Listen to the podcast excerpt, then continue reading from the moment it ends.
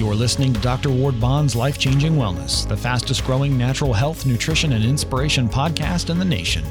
Uplifting stories, powerful messages, and triumph over adversity, the experience of entertainment and encouragement is about to begin. And now your host, Doctor Ward Bond.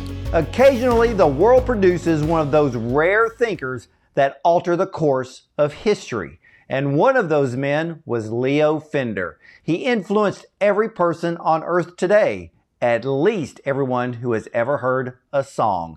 And Guitar Player magazine declared that Clarence Leo Fender is the father of the solid body guitar. Not only did he invent it, but Leo's guitars were used by everyone from Elvis Presley to Eric Clapton, and from Jimmy Page to Jimi Hendrix. And indeed, Rolling Stone magazine published a list of the world's top one hundred guitarists, and ninety of them used one of Leo's guitars on stage, and the others used guitars that copied Leo's inventions and concepts. And think about this. The highest price ever spent on music memorabilia was not Michael Jackson's glove or Elvis's jumpsuit. It was for a Fender Stratocaster, which sold for a staggering two point seven million dollars.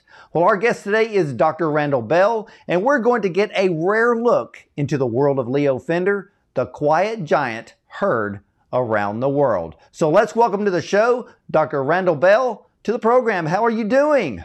I'm great, Doctor Bond. It's an honor to talk to you. Thanks. Well, I get so many recording artists, and I have a few of them, where we literally start to talk shop about guitars, and many of them mention the Fender Stratocaster. So how did you come to write a book about the man behind the most iconic guitar in music history? Well, I grew up in Fullerton, California, two blocks from Leo Fender, so I had a little advantage there. my my dad worked for Fender, um, and uh, our kitchen table, literally, my mom's ninety-nine and still with us, the kitchen table is made out of uh, Stratocaster cutaway wood, and so it was it was in the uh, it was in the D N A from the from the get-go. I ran into Missus Fender, and I was shocked that nobody had written a book about Leo, because he is what he is. And so we, uh, she, you know, we I said, you know what, you meet me at Polly's Pie on Monday morning, bring your son, whoever you want, and. Um, And we're going to sit down and write a book. And she didn't believe me, but she came to lunch anyway. And that's what we did at uh, Polly's Pie, right down the street from where the Fender Strat was invented. Well, when did your friendship start with Leo and Phyllis? Leo, I didn't know. I was a little kid during this whole time. And my dad was very explicit that Leo's very quiet, very private. You could say hello to him if you had something to say of, of value about the guitars. But in terms of asking for an autograph or a picture, that just wasn't Leo. My friendship with, with Missus Fender and the family started relatively recently uh, when I ran into her at the uh, Fullerton Museum, where there's a permanent Leo Fender collection there. Um, and, and it kind of went from there. Wow. Now, can you kind of walk us through about uh, Leo Fender's backstory? You know, what is he all about? Where did he come from? And what's some of his family history?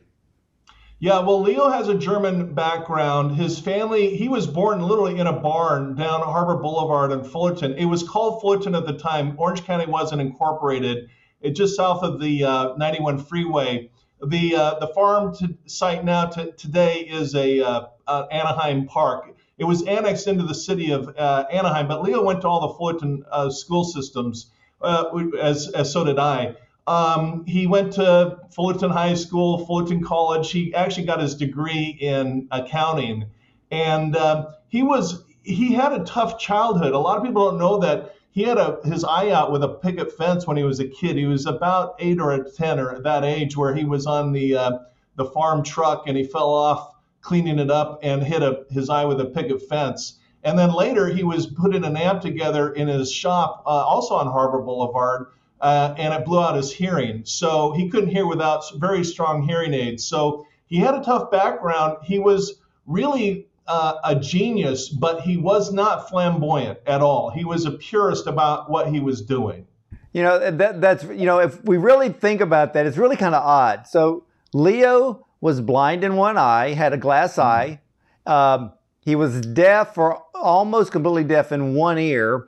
And of all things, an amplifier. Who would who would have thought? And uh, and then his background was really accounting, but it, it's really, he almost falls in line with some of the people that I've heard about in the music industry, not artists, but those that are like Leo, that have created, if it's a guitar, an amplifier, if it's mixers or whatever, they always seem to be to themselves, but they just focus on perfecting the very thing that they're working on. And was Leo like that?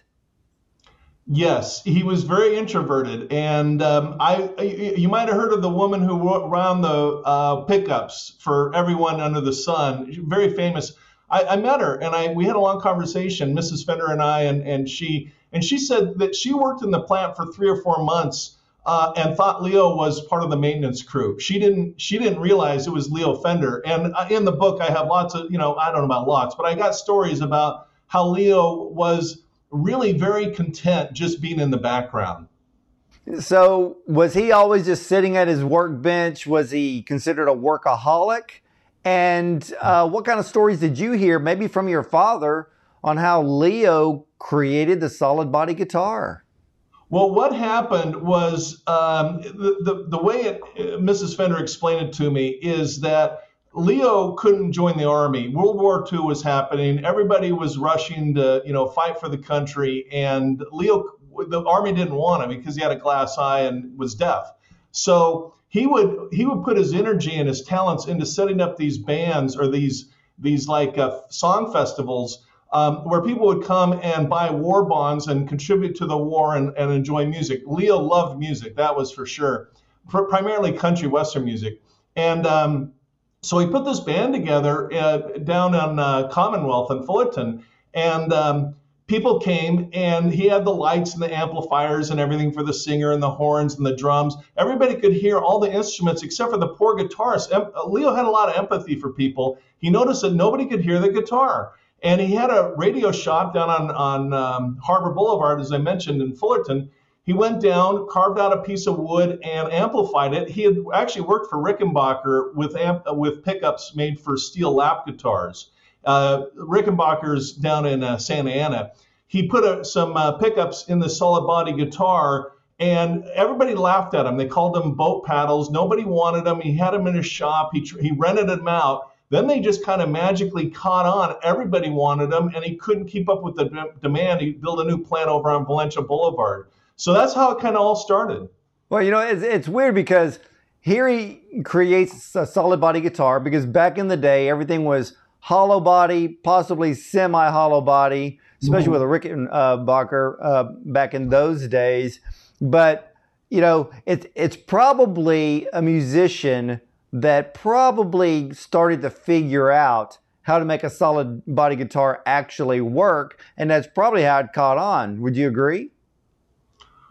Yeah, I, I don't know. I think I think there are a lot of great minds kind of came together to make that happen. But Leo's the first guy, and I've had, you know, numerous debates of who invented the solid body guitar, and I'm I'm convinced every other guitar had an acoustic component, because the old thinking was that the acoustics amp, you know, enhanced the sound. Leo is the first to say you don't need the hollow aspect uh, of the of the guitar and made it solid body. But putting aside that that debate, um, Leo, I think, deserves the credit for kind of the, the lights went off. He went and designed it. He put it together. The, the Fender Esquire, the first version of the Fender guitar, is essentially, not essentially, it is the Telecaster today. He did it right the first time. It didn't go through a lot of evolutions. Um, and Leo deserves full credit for that.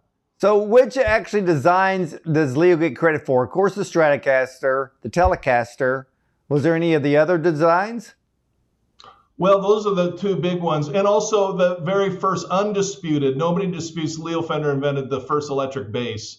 Um, and all those designs are still iconic today. You know, you got to remember, Leo invented the electric guitar in the nineteen forties. It, it came out in nineteen fifty. The Fender uh, Telecaster essentially is the same guitar we got today. The Strat is a different story. That's kind of a funny story. Leo was out in uh, Fullerton, and he ran into a guy by the name of Freddie Tavares, who's a Hawaiian guy. Freddie's a really mellow, cool guy. He played for my sister's wedding. It just the just somebody you instantly like because he's just so chill and mellow. Anyway, Leo ran into Freddie, and Freddie um, said, hey, Mister Fender, there's some problems with your amplifiers, if you don't mind me showing you. And, and you know, Leo perked up because Leo didn't like yes men. Leo liked people that told him the way it was. And he flipped a, an amp on and turned it around and showed him some design flaws. And Leo said to Freddie, hey, have you got a, um, a, a job? And he goes, yeah. And he says, well, good. You need to quit it because you're going to work for me on Monday.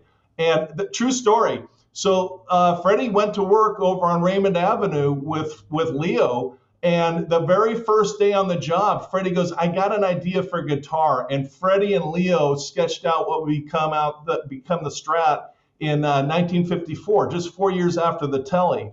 So, and and the the business just kept exploding. Well, then when when did, you know, Leo start actually building amplifiers then? Around the same time, Leo was really into radios and electronics back in the day when this is all kind of brand new. Radios was was was a relatively new thing. And so he was kind of on the cutting edge of technology. He kind of did it at the, at the same time he was doing the guitars. Well, let me ask you this, because your father worked for Fender Guitars. So yeah. What did your father do there? My dad was a lot like Leo. He was very quiet, somewhat introverted. He was a mechanical engineer, which is essentially what Leo was. Leo um, left, uh, sold the company in nineteen sixty-five, but he had a ten-year contract. He was there till seventy-five as a consultant, and he was primarily doing kind of R and D stuff. And then Freddie Tavares took over that role. And then when Leo, t- or, or excuse me, when Freddie took off, my dad got the role. My dad was in R and D. And we would have a kind of a game at, at dinner time, because I would ask my dad, as you can tell, I'm kind of loud. And I would ask my dad, you know, who did you meet at work today? And he was very quiet about it. And I'd say, well, you know, of all, and I would show him all my albums. I say, who have you met? He goes, I met them all. I go, why don't you tell me? And he's like, that's just not how it works, you know? And the rock stars loved going to the Fender factory because they were treated like normal people. No autographs, no pictures. It was all about getting the right vibe for their instrument to get the sound out of them they wanted. There was a real philosophy behind it that that mu- music- musicians, not magicians, musicians are, are, are God's angels to create more music to make the world a better place. That was the philosophy that drove Fender. I would absolutely believe that. Absolutely believe it. I mean, it, it's it's music that literally makes the world go around. But to think yeah. about a man like Leo Fender, and then even your father taking over the R and D uh, at Fender, I mean, wow, what an honor. But to never come home and tell you who he met, oh, that's just sacrilege right there. yeah, it was it was maddening because I, I, I'm a Zeppelin fan, and I, I wanted to meet these guys so bad. And he would uh, he only mentioned one name, and I he, there was only one band he didn't like. They got along with all of them. I'll, I'll just tell you, it's kind of funny because it was the Rolling Stones. They, they, they were just so arrogant, and, and everybody in the plant was like, golly, these guys need to get over themselves. And it's kind of funny because because I got an email one day from Keith Richards who endorsed the book. I think he kind of mellowed out. Well, you know, that was funny because I was going to bring that up about Keith Richards because, my gosh, everybody knows that he played the Fender. He still plays the, the Fender yeah. Tele.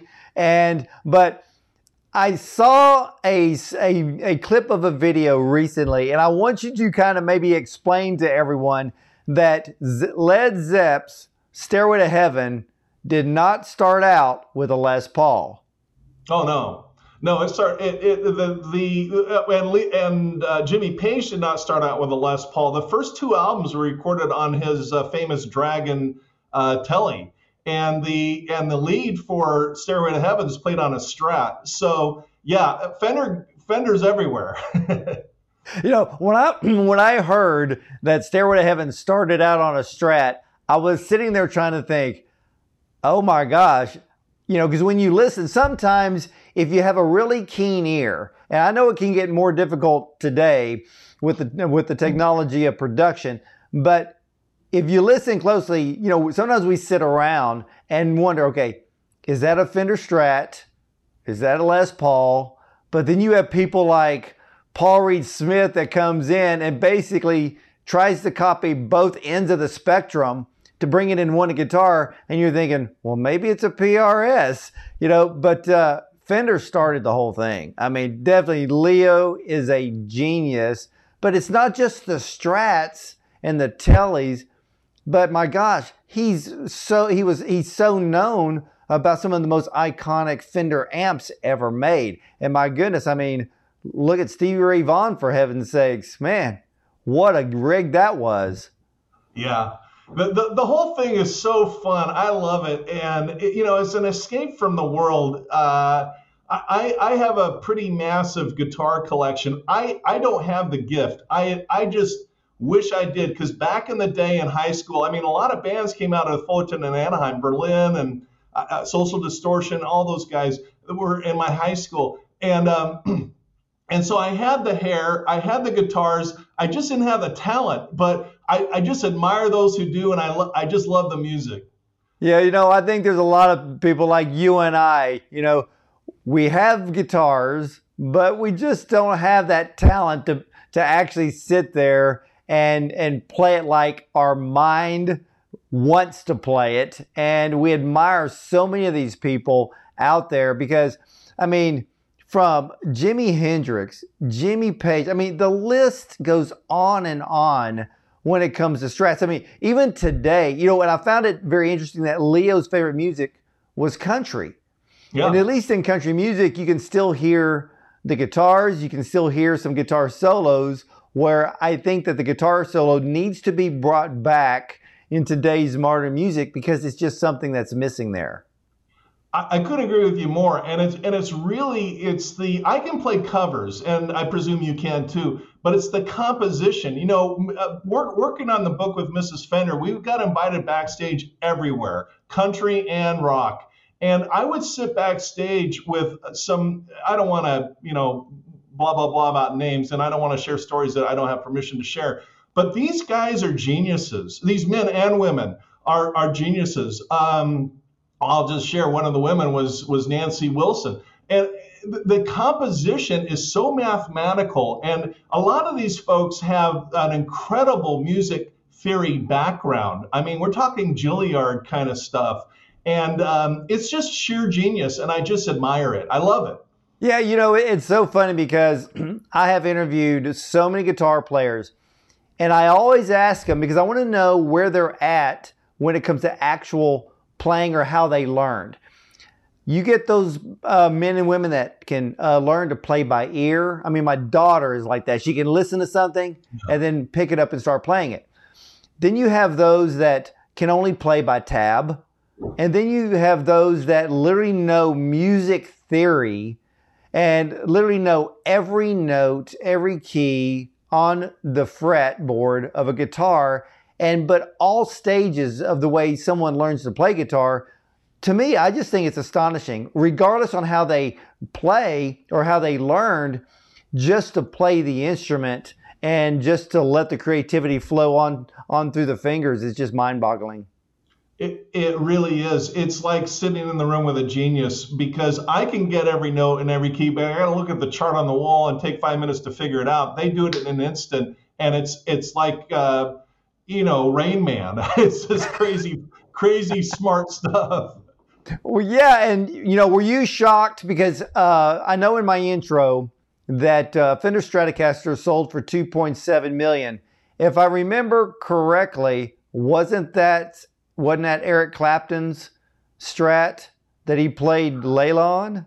Uh, uh, no, the the top three, I'm going from memory now. Um, the one that just happened since that statistic was written was was uh, Pink Floyd, uh, David. Um, David Gilmour? Yeah, his went for, it was, it's now the record keeper. The second one is the Woodstock Strat that Hendrix played. It's in a Seattle up in uh, Washington. I've seen it. And then the third one was um, was one that sold in Dubai, you know, signed by, by a bunch of rock stars that sold to, to some crazy rich, you know, oil people or something. Uh, but I think it's all top three of, of music memorabilia are all Fender Strats. And then I think Michael Jackson, Jackson's glove is way down the list. Oh, yeah. I mean, it's just amazing. You know, well, with the guitars, like the ones you mentioned, my gosh, Pink Floyd's David Gilmour. I mean, even his pickup, I mean, even his pickups are custom made just for him. And of course, you can go out and buy the, the David Gilmour pickups for a Strat or even a Tele for that matter. Yeah. And then just to think about, you know, all the other artists, but with Leo Fender, um, were there any particular artists that he was amazed by, uh, talent-wise, that actually played a Strat or a Tele? Yeah, you know, Leo was not impressed with your fame. He was impressed with, I guess, two things. Your character. Were you a nice person? Were you a empathetic, nice person? And secondly, your ability to play. And he had a lot of empathy for twelve-year-olds. I mean, it didn't matter where you were in the scale of things. It didn't matter.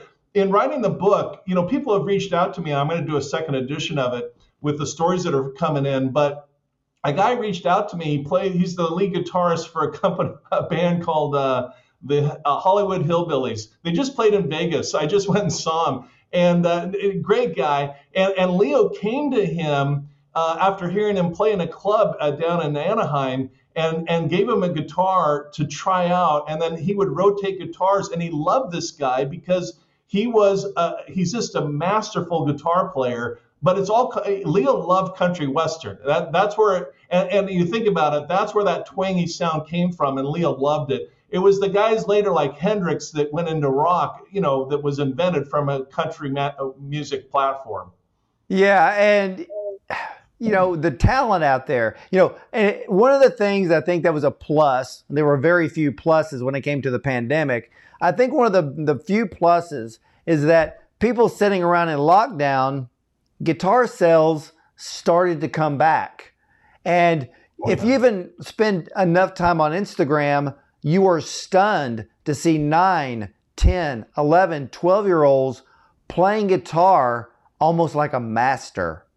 And, you know, it's amazing how the age group just keeps getting lower and lower, but the talent just continues to grow.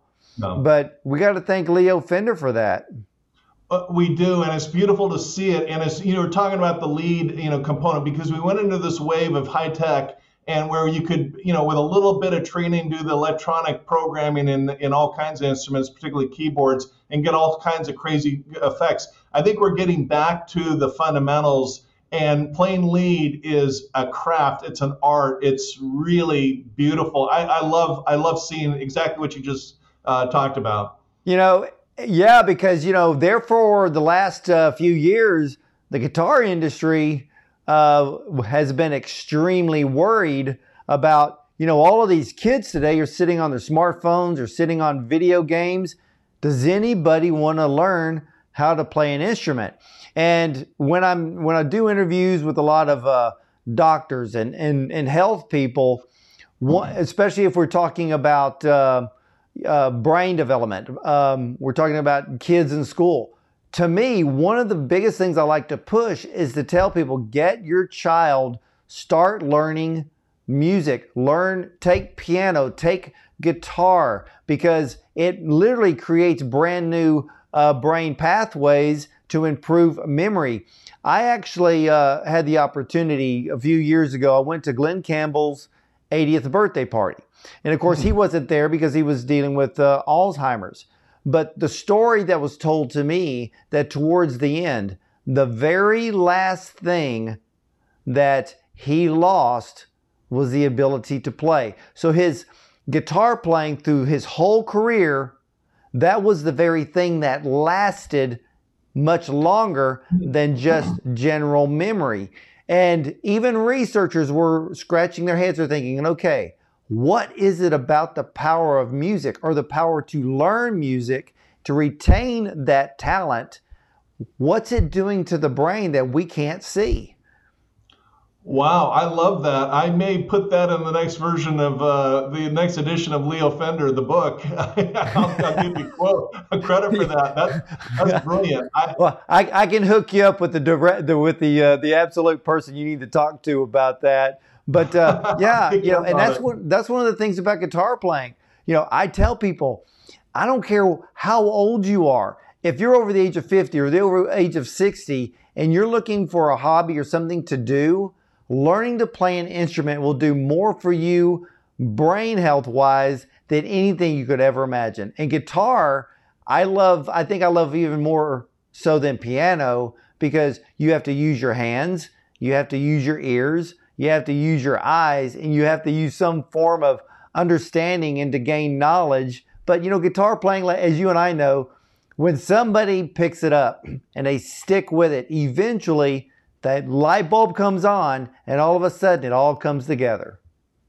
I, that's so masterfully spoken, what you said there. Uh, I couldn't agree more. And I'm sixty-two, and I I, I got all kinds of guitars. I, you've inspired me to, to get a teacher and get, get back on the horse. Well, you know, it, you know, I, I, for one, you know, believe that uh, it doesn't matter how old we are, we can still retain all of our faculties. We can still learn something brand new. But there is something with the power of music. And, you know, Leo Fender, you know, you know, we think of Leo Fender, we think of Les Paul. You know, in the modern day, it'd be Paul Reed Smith and some other uh, guitar builders. But is it true with Leo that even in the Fullerton factory, that Leo actually built the workbenches himself? Oh, yeah. I have the, my dad uh, was the last guy out of the building when they closed the, the building at five hundred South Raymond, and they moved the plant to Corona, which, uh, you know, I have, I have feelings about that decision, but it is what it is. But um, my dad was the last one out of the Fender plant where it all really happened on Raymond. And Leo was paranoid that the company, he wasn't sure if it was really going to fly or not. So he had it all in module sections. And my dad, and then Leo complained endlessly about having to lock all the doors all the way around the building every night. My dad was the last one out, locked the doors, and, and left. And uh, uh, there was a point of telling that story, but I'm old and I've taken a tangent. I can't remember the question. Wow. I mean, you know, just, I mean, was it difficult for you as you were writing this book to really dive in and just into the mind of Leo Fender, and to think that he wasn't just building guitars, he was perfecting sound, but at the same time, he was also building amplifiers that made those guitars sing for the whole world? Yeah, well, don't forget, though, that Leo not only did Fender, but he also did G and L. And that company is still there in Fullerton, and G and L makes a beautiful guitar. I love, I love my G and L. And um, the, the C E O there, he let me, uh, he unlocked the door for me uh, two or three times and let Missus Fender and I in to sit. They've preserved Leo's office and his workbench uh, as it as it was the day Leo passed away. Leo literally died putting on his shirt to go to work. He never retired. Retirement wasn't in his vocabulary. And uh, so I've sat at his workbench with an oscilloscope because he couldn't hear. He had to use oscilloscopes for everything. And he was inventing stuff to the very, literally to the very end. How old was Leo when he passed? Uh, he was, he, I should know that. He was in his eighties. I, I want to say eighty-four, but I could be wrong. But uh, he was up there and uh, never wanted to retire. Well, then how did the transition happen? So you said that he sold Fender in nineteen sixty-five. Yeah. So what is the history of Fender guitar as a company from sixty-five to modern day? Can you kind of walk well, us through happened, that history? Yeah, uh, sixty-five he sold it, but he's had a ten-year contract where he stayed on it as a consultant. And he sold it because he, he had a doctor that told him he was going to die from uh, uh, some strep disease, which he got cured. So I think he actually re- greatly regretted selling it. But nonetheless, he worked at Fender till seventy-five. Um, my dad was there in the seventies and, and uh, early seventies. So they, you know, they they overlap there. Um, and a lot of people give um, the whole C B S era a hard time. They don't realize that Freddie was there, Leo was there, my dad was there, all, all, all the machinery was there. Leo made a mistake with the three, the, you know, the three plate, you know, back thing. That was Leo's mistake. It wasn't a C B S mistake. There's a lot of myth about that. Anyways, C B S made great guitars. Then the company got sold back to the employees, and then it transferred to, to Corona.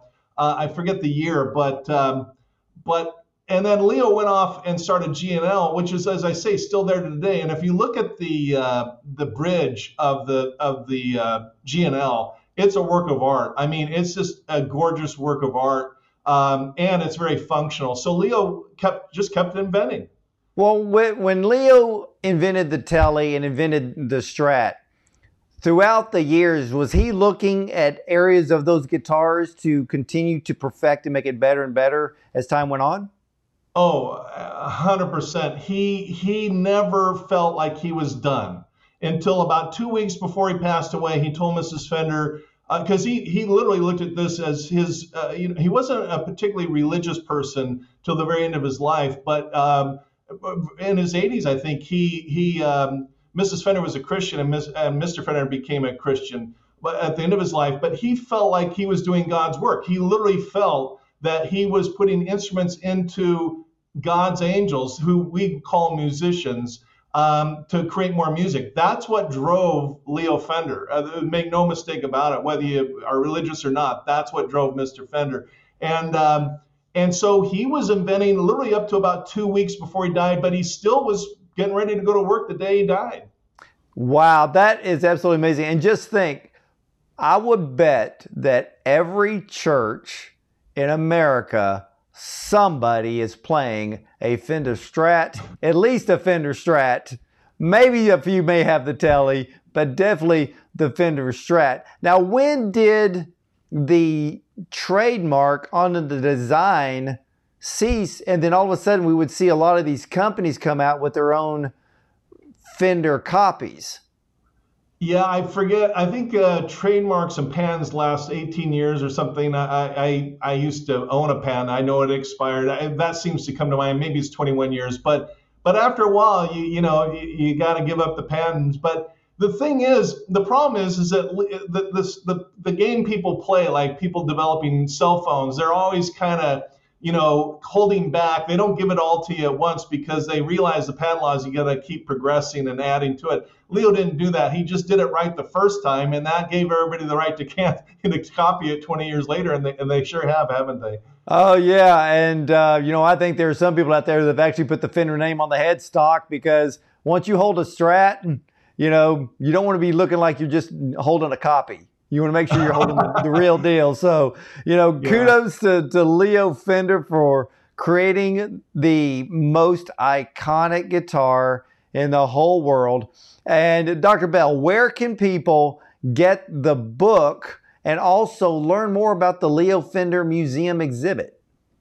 Well, let me start with the museum. I, um, uh, long story short, I thought, you know what? I really want to honor this guy. This is a, this is a hero that we don't know enough about. He's um, a genius. He was not materialistic, I can tell you that. Um, and, uh, And, and he just exemplifies. I think we all need heroes, at least I do. And and I really look up to the guy. I know my dad did too. And I look up to my dad. That, that generation is just greatness. So I started buying up a lot of guitars. I got a bunch of prototypes my dad gave to me. I have a prototype G and L. I have a prototype Fender um, and prototype amps uh, that my dad gave to me when I was a kid. And I've... Um, Anyway, I, I'm putting them all together. We're we're going to put a Leo Fender exhibit together. If you go to leo fender dot com, that's my domain. I'm going to put it on there. The fam, the Fender family has been very. I, I just love them. They've just been wonderful. They. Uh, I'll tell you a quick quick story. They gave me a, a mailbox that says Fender on it with a guitar on it, and it's a Gibson guitar. and and Leo never let Missus Fender put it out on the street. And it wasn't because it was a Gibson. It's just that he didn't want, he wanted to be incognito. He didn't want people to know that's where Leo Fender lived. But that's going in the museum. So uh, there'll be announcements on leo fender dot com as we, I'm hoping we get the display in public um, next year. I just went to Nashville and bought Buck Owens' Telecaster, the red, white, and blue uh, uh, Tele that Buck Owens played on T V. And um, and then the book's everywhere. You know, go to Amazon or better yet, go to your local bookstore and just ask for Leo Fender. And uh, as I say, I'm working on a second edition, and uh, I'm not sure when it's going to come out with all this COVID craziness, but it's going to come out. You know, you kind of shocked me when you said that you bought uh, Buck Owens' guitar. My daughter is a huge Buck Owens fan. She's a big Dwight Yoakam fan because Dwight always honors Buck in, in a lot of the things that he does and sings. Uh, I know one thing, if Leo Fender's favorite music was country, I think that exhibit needs to sit at the Country Music Hall of Fame for a time so all of the country music fans can really see where a lot of this music came from. I, I love it. It's going to go everywhere, I'm sure. I was just out in Ohio and met with the folks at Rock and Roll. You know, Leo was inv- you know inducted into the Rock and Roll Hall of Fame. I hope it goes everywhere. I, I don't want to be one of these guys that collects stuff and hoards it and keeps it for myself. I want to share with the public, because this is these are life lessons, and, and this is a great legacy that everybody needs to, to enjoy. Yeah, and uh, ladies and gentlemen, let me tell you something. You need to read the book, Leo Fender, by Doctor Randall Bell and Phyllis Fender. And if any of you ever wonder what it takes to be great, the greatness is already inside you.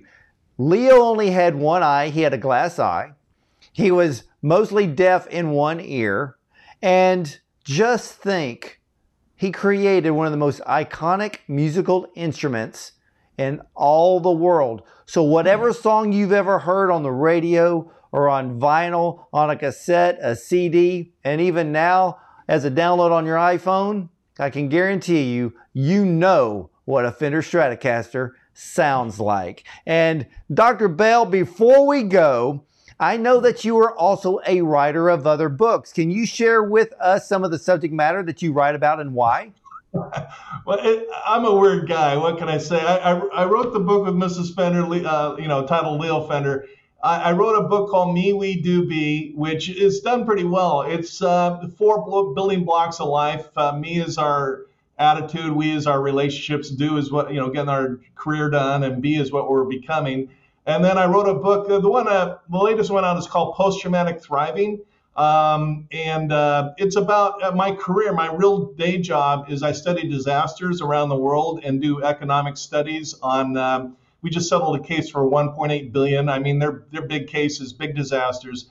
Um, but I met a lot of people behind the statistics and have followed their journey of how they went through the washing machine and then came out and did something amazing. Leo Fender's in the book because of his story, for obvious reasons. So, um, and I wrote a textbook that is boring, nobody wants to read. But but I re- I like to write. I like to write stuff.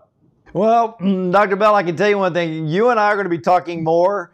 Um, because you have so many great subjects, and I'm kind of interested in a couple of those that uh, you and I need to discuss. So I'm going to need to get a couple of copies of those books so I can read up and we can do this again. And for those of you out there watching right now and even listening, you know, and you would like to get a copy of Leo Fender, The Quiet Giant Heard Around the World, it's available on Amazon. And of course, if you go into any bookstore, all you need to ask for is Leo Fender. Again, Doctor Bell, thank you so much for sharing the history and the story of Leo and the Strat and Tele and so much more. Thank you so much. Uh, anytime, Bond. Thank you so much. Appreciate hey, it. You, hey, thank you. And ladies and gentlemen, you've got to stick with me because we'll be right back with more.